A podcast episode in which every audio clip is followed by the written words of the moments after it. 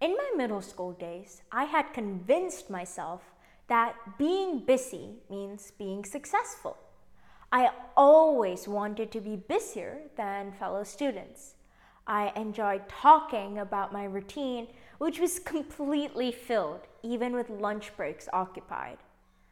Being busy gave me a false sense of importance about myself.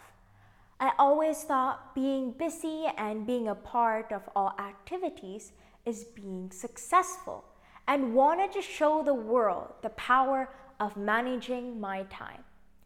It felt great to talk in the classroom or at social gatherings and even the places I've been interviewed about how busy my life is. Rory Vaden talks about how suddenly, out of the blue, one day it occurred to him that the most successful people he knew never complained or even spoke about how busy they were. These were people who were at least as busy as him and had more responsibilities than he did. So he asked one of them about it, and she said, You reach a point where you realize how futile it is to spend energy sharing or even thinking about how busy you are.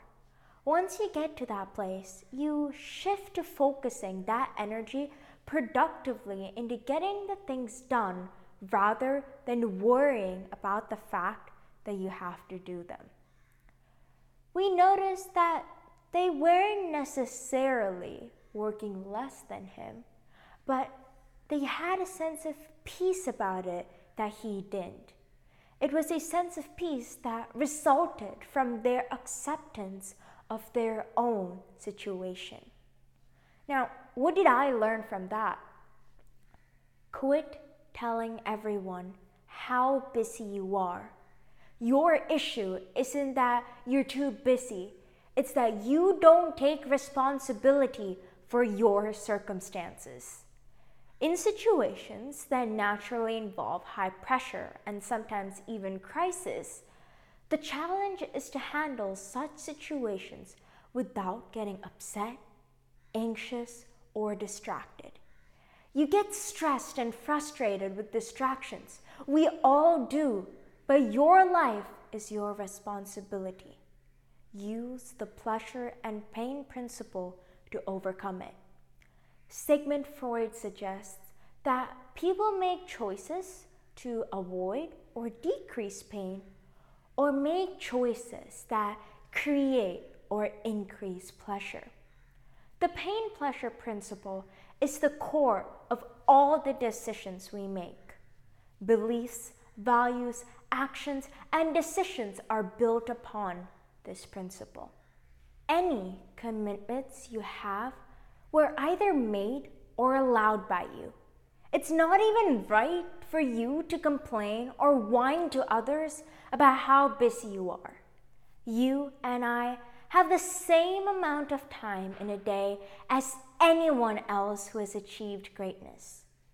Once you own your problem, you empower yourself to create your own solution.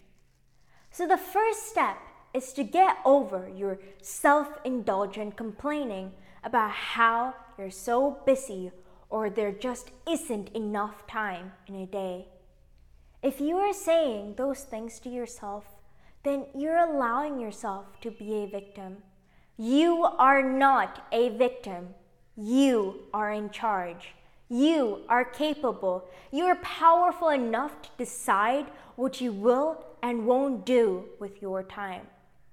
But one thing you are not is too busy. This is just the first of several ways that multipliers think differently.